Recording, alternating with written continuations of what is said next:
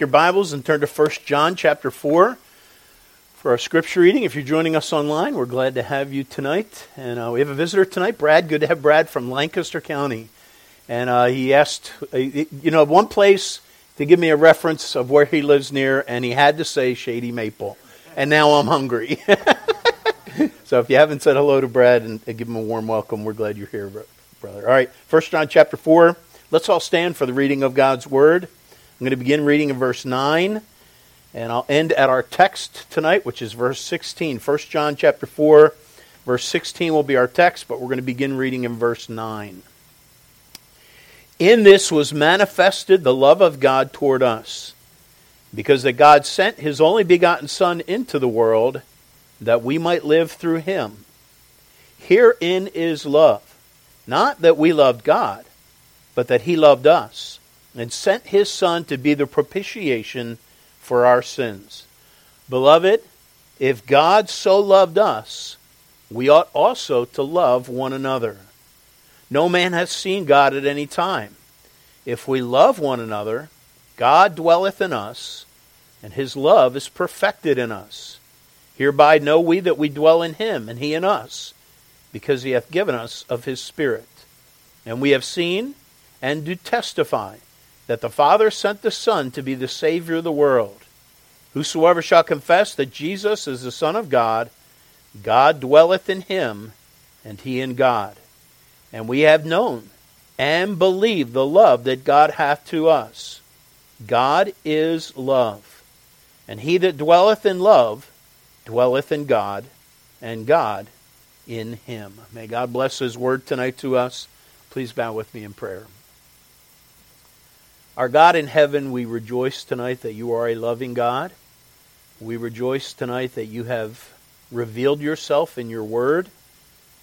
And Father, I pray that as we focus in these evening services, especially in this chapter on, on love, uh, I pray, Father, that you would help us to realize uh, the difference between the love that you have and the love that the world experiences and the love that the world has.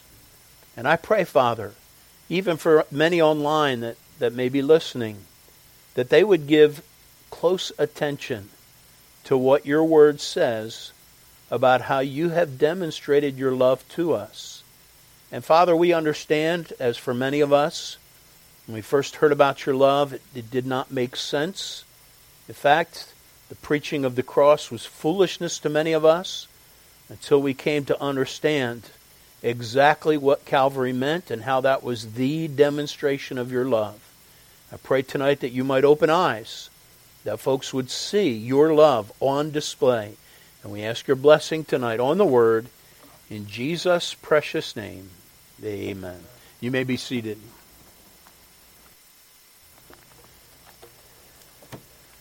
Please take your Bibles and turn to 1 John chapter 4. 1 John chapter 4. Or I could just say turn to the love chapter. Remember that? And I, hopefully by now you would not turn to 1 Corinthians 13 because it's only mentioned nine times there. Here it's mentioned over and over and over and over. And uh, so today, tonight we're going to look at 1 John chapter 4, verse 16, dwelling in love. And as you know, chapter 4 is the love chapter. Uh, I think 29 times, did I say? 29 times the word agape is translated love here, uh, way more than, the, the, than 1 Corinthians 13. But even more so, 1 Corinthians 13 is more of a generic, uh, these, these are the qualities of love. But in 1 John chapter 4, we see the demonstration of, of love and the source of love, which is God Almighty. And so we've been building up to this. Let's look at verse 16. I'll read it, and then we'll pray and jump right into the word tonight. Again, 1 John 4 16. John says, And we have known and believed the love that God hath to us. God is love. And he that dwelleth in love dwelleth in God, and God in him. Please pray with me. Father, I'm so grateful for the folks that have come out tonight to sit under your word. I thank you, Father, for the privilege of being able to study your word and then impart and, and feed the flock. Help me tonight, Father, to be true to your word. Help me to rightly divide, to properly interpret and apply the scriptures so that we might grow, so that the congregation, your flock, would be fed. Thank you for those that are joining us online. Uh, Lord, we just pray that you'd bless the scriptures. And we know your word will not return void. And so we pray that you would prosper uh, every message that is preached here now and and multiple people are listening to it. We just ask your blessing now. And uh, thank you again in Jesus' precious name. Amen. So we've been talking about, John's been talking about God's love. It is on display. And it is, in fact, um, if you are a, if you've studied or been trained for evangelism, usually there's two verses. I remember many, many years ago when I took uh, a soul winning course, an evangelism course. First verses we memorized were John 3.16 and Romans 5.8.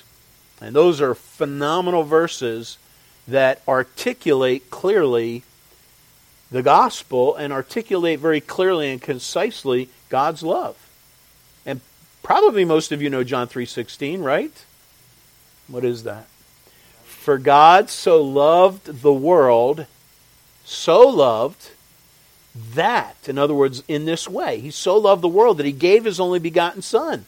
That's how he demonstrated his love. And then Romans 5 8. But God commendeth his love toward us. Commend is a word which means to, to demonstrate or to establish. God commends or demonstrates his love toward us. How did God demonstrate his love toward us? In that while we were yet sinners, Christ died for us. And now I've added a couple more, these precious nuggets. If you want to, you know, if you've got John 3.16 and Romans five eight under your belt and you use it a lot for witnessing, let me give you some more ammo. And there's three more verses that clearly demonstrate God's love on display, and they're all from 1 John. 1 John, in fact, we got John 3.16. Remember now, there's 1 John 3.16, which says this, Hereby perceive we the love of God. To perceive is to recognize. Here's how we recognize. Here's how we perceive the love of God. Because he laid down his life for us. Again. And then, now, in the, the very chapter we're looking at now, there's two verses that can be added to this uh, artillery in witnessing to really hit home God's love on display. And it's 1 John chapter 4 verses 9 and 10. Listen to look at verse 9. In fact, you're right there. You can look at it. In this was manifested. That means to make something visible, to make it clear. In this was manifested the love of God toward us. Wow. He's he's tackling this from every which way since Sunday, right? I mean, he's just he's just telling you over and over. You want to know my love? Here it is. Here's how it's made clear because that God sent his only begotten Son into the world that we might live through him. So when people question, and they do, whether or not God loves them, usually it's because, again, they're looking in all the wrong places, aren't they? They're looking at world events, they're looking at circumstances in their life, they're usually looking at temporal things or how they feel, and we have to direct them to God gets our attention. He says, Hey, here's how I'm demonstrating my love. Over and over. In fact, look at verse 10. We're not done. Verse 9 said, again, and this was manifested the love of God toward us. Verse 10 says, Herein is love. This is love. This is love. Not that we loved God. You say, oh, but I love God so much. If you love God, it's only, if you love God properly, it's only because He loved us. In fact, again, herein is love. Not that we love God. And, we're going to talk about that for a little bit tonight because human love is very, very different than God's love. Human love, oftentimes, especially if it's not rooted and flowing from God's love, which is what this verse is talking about, then it can merely be animal passion. So herein is love. Not that we love God, but that He loved us and sent his Son to be the propitiation for our, for our sins. There is this thing in the world, um, it started in chemistry, and I apologize if you are not a big fan of chemistry. Um, I was not either. But I did double check this to make sure that I really don't mess it up. You ever hear of a litmus test? Okay, they use it a lot in, in politics. A litmus test actually goes back to an old word that literally means dye because it's a dye. Uh, there's a litmus p- paper, and it usually it's one of the earliest tests to to determine the a- acidity of a solution. And uh, of course, that's in chemistry, but that term has now carried over into politics and other areas to where a litmus test is usually a single test if they're considering a candidate. It's usually when there is a singular test that determines, that's so important to someone that whatever this candidate or, or maybe a potential judge, you know, whatever their beliefs are on a multitude of things, if there's a litmus test, that means there's, there's one big question. What does the candidate believe about this? And if you are a voter that says, you know, I understand there's a lot of issues, but there's one big issue, that would be a litmus test.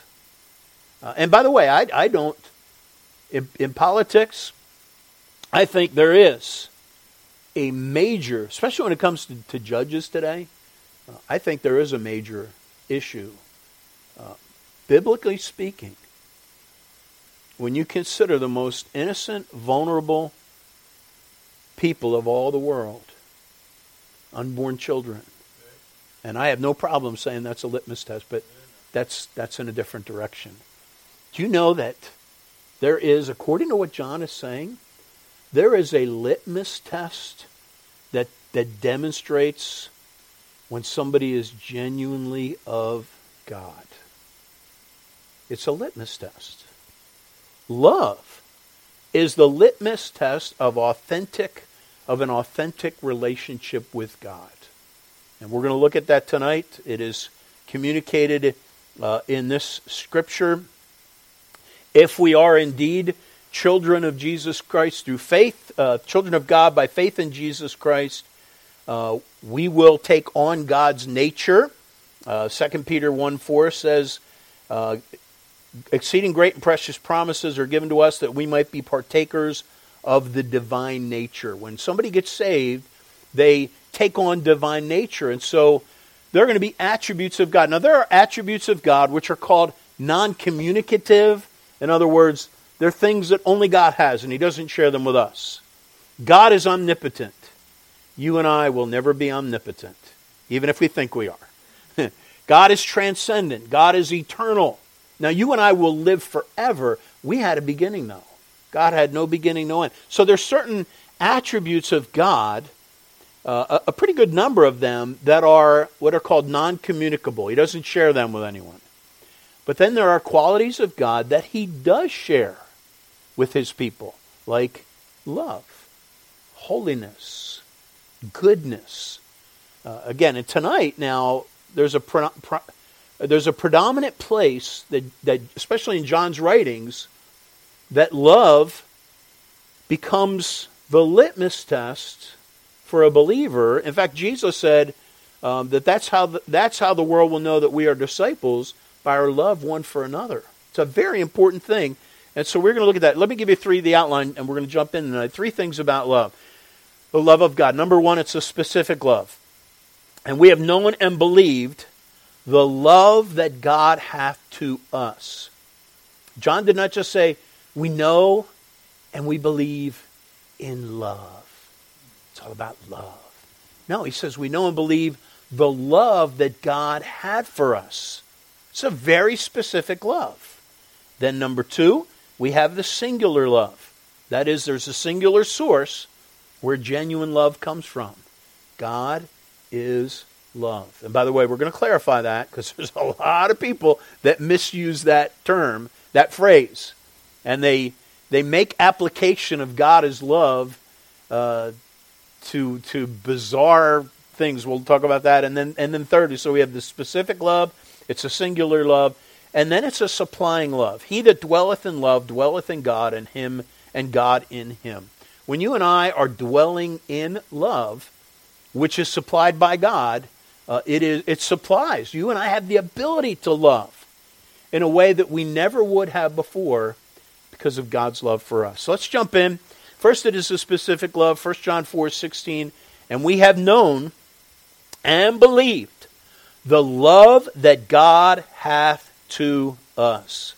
Let's back up for a minute. Remember, there is a love that the world has that is not the same thing. This is talking about a very specific love. We have known, that means we've experienced it. We have known and we have believed the love that God has hath to us. You and I who are saved, you and I have received, responded to a very specific demonstration of God's love. Again, it's not just this ambiguous, warm, fuzzy, I just love, love. No, you and I believe and we have experienced the specific love that God has toward us. Which, there's another kind of love. There is the love of the world, the love the world has. In your mind, I want you to go back uh, with me to 2 Samuel 13. Of course, I know you all have the Bible memorized. You're like, uh, 2 Samuel 13, uh, 2 Samuel 13. Oh, yeah, that's Absalom, right? Isn't that what you're thinking? Yeah, right. Um, so Absalom, uh, actually, he had a he had a fair sister whose name was Tamar. This is really about Tamar and Amnon. Remember that story? And the Bible says in uh, 2 Samuel 13:1, it came to pass after this that Absalom the son of David had a fair sister whose name was Tamar, and Amnon the son of David, so this was his half sister, loved her. And that's what the text says. Amnon loved Tamar. And Amnon was so vexed that he fell sick for his sister Tamar. This is the first instance of love sickness. Right? He was in love and he fell sick. And by the way, a lot of people experience this kind of love. It's a warm fuzz. It's a it's a feel good attraction. A man toward a woman, a woman toward a man. And Amnon was so vexed he fell sick for his sister Tamar. She was a virgin, and Amnon thought it hard for, uh, for him to do anything to her. Verse 4.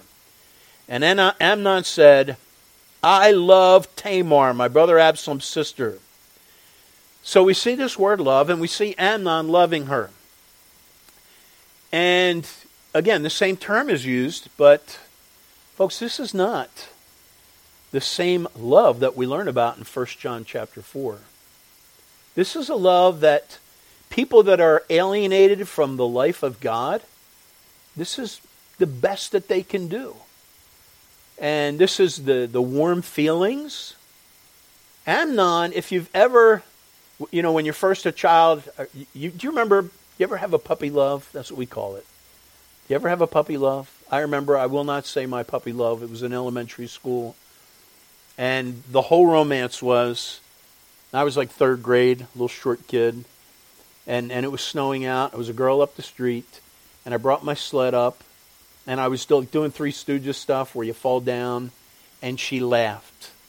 And, and I felt like she's in love with me. And I would, you know, I would do these stupid little things with the sled, and she would laugh, and I felt good.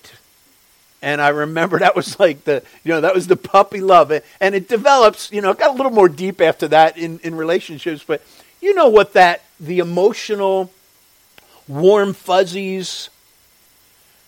Amnon had the warm fuzzies for Tamar. He was very attracted to her. He, he used the term love. I love Tamar. But you know the story, don't you? The bottom line is really it was lust, was it not? Because after he had his way, in the very same chapter, verse 15, 2 Samuel 13 and verse 15. No sooner as he had his way with Tamar, it says, then Amnon hated her. Wow. That's pretty shallow, isn't it? He hated her exceedingly, so that the hatred wherewith he hated her was greater than the love wherewith he had loved her, past tense. Uh, good feelings gone. The love's not there anymore. He doesn't love her. That's the love of the world. It's really an animal passion. Now, you know, Jesus would talk about this later on in demonstrating how the love that his disciples have one for another needs to be different than the love that the world has. And he described it. He said, you know what? Even the world does good to those who do good to them. And, and, you know, it's very natural to like those who like you, people that show kindness to you. We show kindness, but he said his kind of love is love your enemies. Totally opposite. By the way, that's the kind of love that God would give to us. What an amazing thing. I um, recently read a blog, and Thea's usually the only one I know who has a blog. I know a lot of people have a blog. Thea's really the only one.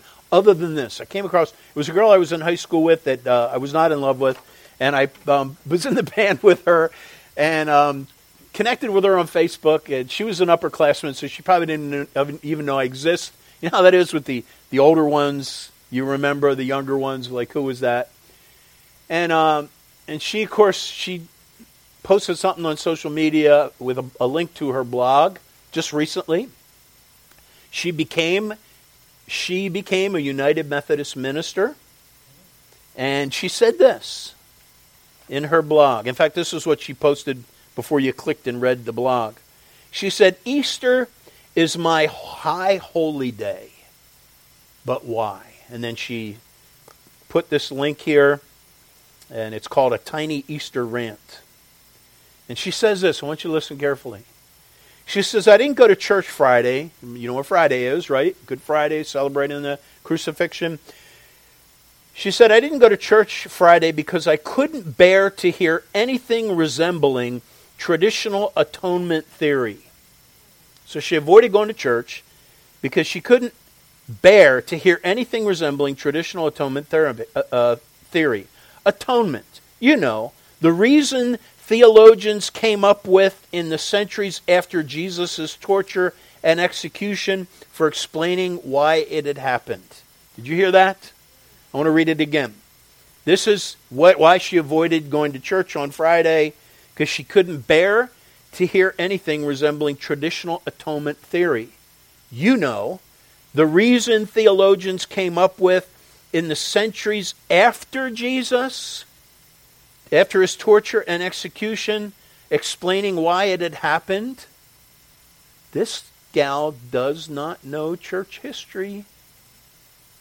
The ones that have gained traction in the last couple hundred years propose that. Here's what she couldn't bear to hear this traditional atonement. Number one, God needed a sinless Jesus to die as a sacrifice for our sin, yours, and mine. Two, Jesus was born for this purpose to be a bridge, if you will, between us and the holy. Number three, God is so good that having sin near God is impossible. Jesus has to wash us clean with his blood. I listen to all them and I say, Amen, Amen, Amen. But that's what she didn't want to hear. The traditional uh, theories on atonement that came up years later? No, I don't think so. That's what the first century and the second century and the third century preached. And then she made this heartbreaking statement. She said, I won't go on except to say that these ideas repel me. This is a, a minister, Methodist minister. And then, by the way, she talked about God before this and used the capital G, but in this next statement, she now uses a small g. Again, she says, I won't go on except to say these ideas repel me. If this is God, small g, it's not a God, small g, that I want to know or follow. Wow. You know what? She has rejected the love that God has showed to us. And that's what John is saying. That's what we have experienced, that's what we know, and that's what we believe. But obviously, not everybody believes that. She goes on. She said, let's try this instead. No, let's not. Let's go back to that and embrace that. Here's what she says now let's try this instead. Jesus died because religious leaders felt threatened and conspired to bring him down, working with a vicious Roman oppressor who was only too happy to do their dirty work. That's why he died. Number two, Jesus died because even though it was clear that powerful people were out to get him, he would not turn from teaching that, that and teaching and treating every person as if God loved them as they were. Three, Jesus died because he held up a mirror to people, and while many saw God's acceptance and their inherent worth, others saw that their lives were warped by one thing or another, by hatred or even the law that they loved, and they could not bear it. Or number three, and number three, Jesus died because people are fickle. I don't know about you, but what she, what, again, she says, I won't go on except to say that these ideas repel me. What repels her? The love that God has shown to us. The very thing that we've been looking at, the very thing that John is articulating over and over again and saying, Herein is love. This is how God loved us. That repels her. And by the way, she's not the only one. Multitudes of people reject the love that God has toward us. Hopefully, you do not. Hopefully, you are with John and you have known and believed the love that God has demonstrated. Number two, so it's not only a specific love, the love that God has demonstrated, it's also a singular love. Look at this next statement. Three letters. Right after the period, God hath to us. Three words. God is love. Uh, people love this verse. People that know very little of Scripture have taken this verse and run with it. Uh, God is love. And, and it's a, it's a cure all. In any situation, you'll hear somebody maybe quote it. Wait, wait, wait, wait a minute. God is love. You know, and, and when you rip something out of its context, you'll, you'll hear people throwing that at, if the doctrine of hell, that there's a hell and a judgment to come. Oh, whoa, whoa, whoa, whoa, wait a minute. God is love. Yes, He is. But that doesn't negate anything, everything else in the scriptures. And so here's, here's the point. Let me talk about what it does not mean, God is love. It does not mean that anything that you peg as love is God. And that's the way some people interpret it uh, who are not monotheistic or do not believe in the God of the Bible. Anything that is love, love is the feeling, uh, that is God. It'd be like saying this. Another attribute of God is that God is invisible. God is invisible. Does that mean that all invisible things are God? No. And can you imagine how ridiculous you would run with that? Gravity. It's invisible, right? Gravity is God. What? The whole spiritual realm is invisible. You're going to say the whole spiritual it's it's ridiculous. And that is not when when people say God is love and they are using that to say that anything and everywhere wherever you get the warm fuzzies that's God it is a repudiation of the love that God has articulated so clearly in the scriptures and on the cross. So, here's what Spurgeon said, and I love this, this quote. He said, To feel God's love is very precious, but to believe it when you do not feel it is the noblest. I want to read that again. He said, To feel God's love is very precious. Amen? But to believe it when you don't feel it is the noblest. What is God's love? But again, by nature, folks, by human nature, we love those who love us. We love people who are kind to us. Jesus said, Love your enemies, do good to them that hate you, bless them that curse you, pray for them which despitefully use you, uh, and you will be the uh, the children of your Father. In other words, you're demonstrating, you're, you're acting like God because God is love. Remember, we looked at the word agape, that Greek word, and we saw that, uh, I forget who the theologian was that, that made the observation that Agape is a unique love, uh, and it's a unique term for a unique thing because God had never demonstrated his love before in the way that he did when Jesus came. So it's interesting that that word agape came in at the time when Greek was prevalent and at the time when Jesus would die on the cross. In fact, I preached a message sometime during this series, uh, never seen before, something like that, because truly Calvary was God's big display of his love.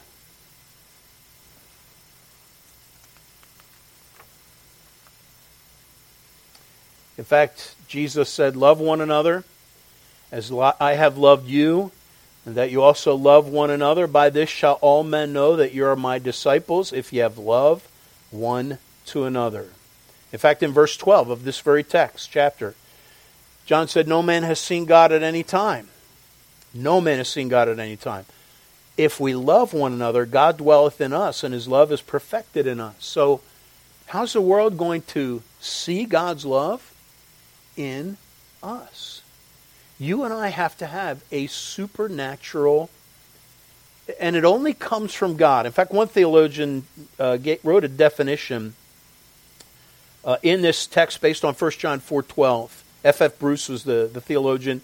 He gave a definition for the word love in this passage, and it is a consuming passion for the well-being of others, and this love has its wellspring in God. That's a very concise statement. But that is love, genuine love, a consuming passion for the well being of others, and this love has its wellspring in God. That's why Amnon's love was just lust. Remember what lust is? Lust is only interested in getting. Love, I love that st- saying, I've heard it for years. Uh, love can always wait to give, but lust can never wait to get. I, I remember hearing that as a young man, and that, that made a big impact on me. And it's very true. Love can always wait to give, but lust can never wait to get. Let's go back to, to Amnon. And I'm thinking of, um, I, I, shared this recently, uh, a professional baseball player that has passed away uh, in the Philadelphia area. Uh, I remember on the news, he, was getting married the second or third time, and he was being interviewed. And I remember him, he was so he was so in love. And he's talking about his wife, and he said, I love being in love. And this, you know, this was like his second or third wife. Thought, well, you know, didn't you love being in love with her? But you, you, I know exactly what he was talking about. And I think that's the kind of. So here's let's let's interview. We're doing an interview with Amnon. Okay, we're going back to um, Samuel. We're going to interview Amnon. Amnon is at the point in his life where he is smitten with Tamar. And so we put a microphone, which didn't exist back then. We, we put it in Amnon's face and we say, Amnon, what do you think of Tamar? Oh, I love Tamar. Oh, the feeling that I get. Oh, it's these warm, tingly feeling. I'm just so in love with Tamar. Look how beautiful she is. And, and he goes on. Two, two weeks later, no, let's go two months later, we interview Amnon.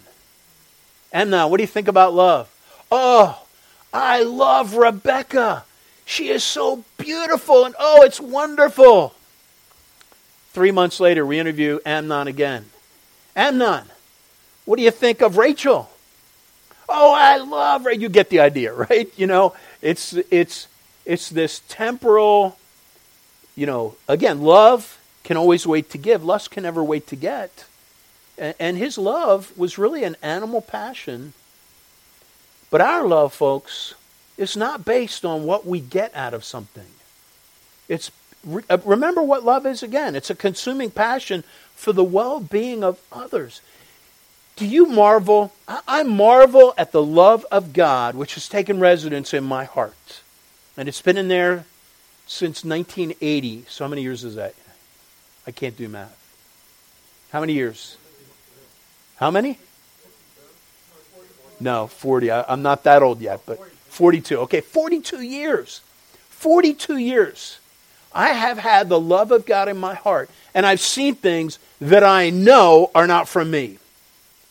Because from the age of 17, all of a sudden, I have the ability to love people that I would not have loved before. People that are not kind to me, people that uh, offer me nothing, people that are maybe not even pleasant to be around, and I genuinely love them. And many of you do too. You have that in your heart because you come to this church. Now, I'm not, I'm not slamming everyone. I'm saying we are all different. And God has put us together. This is, this is true all across America, where saved, born again, blood washed people are put together in one place. And you see the love of God. I shared uh, recently, I was talking about um, uh, the church in, in Philadelphia, Pastor, say it out loud, Pastor Gates. And we have had the opportunity, what's the name of the church? Just, oh, you don't know. Jim, you remember? Liberty Baptist, yes, you're right. And so I've gotten to know a lot of the families that play basketball with my son. And, and one of the mo- things that I marvel is because I see it in our church, and I, they have love for one another. I, I'd see the kids coming up to the parents, giving them hugs and stuff. It was just, it was such a, bless my heart. It's like, wow, what a, what a blessing. Now, I don't know if they were love bombing. Okay? Go back to this morning service. You had to be here this morning to understand what I'm talking about. Uh, but but true love. Now remember, love bombing if, is when you show excessive love because of what you can get out of it. Genuine love is again, it is a consuming passion for the well-being of others, and it has its wellspring in God. Final point: supplying love. Last part of verse 16. I'll read the whole thing. And we have known and believed the love that God hath to us. God is love. And he that dwelleth in love dwelleth in God, and God in him. So, we've already mentioned that you and I have responded to the love that God has for us. We have experienced it, and we believe it, and now it abides in us, and we abide in that love. Now, it's interesting because how people perceive God's love really v- reveals what they understand about it. For example, some people respond to God's love with a sense of self superiority. I'm so great that even God loves me. Uh, you know what? Actually, it's just the opposite. God loves us not because we're so great, He loves us in spite of who we are. Someone else would respond with doubt. Can God really love me? Well, that's a matter, that goes back to the first part of our verse. And we have known and believe. Remember the example of J. Wilbur Chapman as a young boy going to the D.L. Moody conference or meetings, and he went up and talked to D.L. Moody after, and he and D.L. Moody asked him if he was saved. He, and uh, and and Chapman said, "Well, Mr. Moody, I'm not really sure that I'm saved." and, and Moody opened up John 5 24. You may remember that. Verily, Jesus is speaking. Verily, verily, I say unto you, he that heareth my word and believeth on him that sent me hath everlasting life and shall not come into condemnation, but is passed from death unto life. And he had J. Wilbur Chapman read it, and he said, Do you believe that? Or have you received that? Have, have you responded to that? And he said, Yes, I have. And, and then Moody said, Well, then, are you a Christian? And Chapman goes, well, you know, sometimes I feel like I am and sometimes I feel like I'm not. And Mr. Moody was very patient at first. He said, Go back, read that verse again. Read the verse again. He said, Well, are you, you know, did you do that? Are you saved? Yes, I am. And then, uh, and then he goes on. He says, But you know what, Mr. Moody? Sometimes I feel like I'm, and all of a sudden, D.L. Moody got very angry, or, or, you know, very emotional. He goes, See here, whom are you doubting? And as Chapman tells the story, it was when he said that that his eyes opened up and he realized, you're right. It, it, Moody was pointing him to the, to the scriptures, to the love of God, and the fact that Chapman was doubting it, but when he worded it that way, you know, wait a minute, who are you doubting? That solidified it for him. And he said, that settled it right then and there. It's like, you're right. God says it. I've read it, I responded to it, that settles it. And you, you remember that bumper sticker, right? God said it, I believe it, that settled it. That settles it. Of course, Mr. D, I think he's the one that would always say, and I ended up, I actually have bumpers. I still have a couple extra bumper stickers that say, say this if you're interested in this. It just says, God said it, that settles it. Because that middle part, whether you and I believe it, I mean, that's, that's as far as, that's what John's saying. We do. We have believed it and we have experienced it. But that's still his love and that settles it. God says it. So, we'll close with verse 10. I want you to look at verse 10. Or actually, one more thing. I'm giving you some examples. Some respond with self superiority, some respond with doubt, some respond with wickedness. Some people say, God loves me so I can do whatever I want. And I would challenge that person that what is your understanding of the love of God? Because if you really understand His love, you understand how sinful you are, how unworthy you are. In fact, I go back to um, in Luke chapter 7 and verse 47, there was a woman that wasted, from the perspective of one of his disciples, wasted a very expensive perfume on Jesus and was just showering him with all this love. And the disciple, one of the disciples, you know, commented on, "Why are you allowing?" Or I think it was actually the Pharisees that were very upset with her. How can you allow this lady to waste this ointment? And Jesus said to them in verse 47, "Her sins, which are many, are forgiven, for she loved much. But to whom little is forgiven, the same loveth little." In other words, that was a rebuke to them because they didn't think they were all that bad. Here's this woman that had a keen sense that she was not worthy. And she loved Jesus Christ because she know, knew that she had been forgiven much.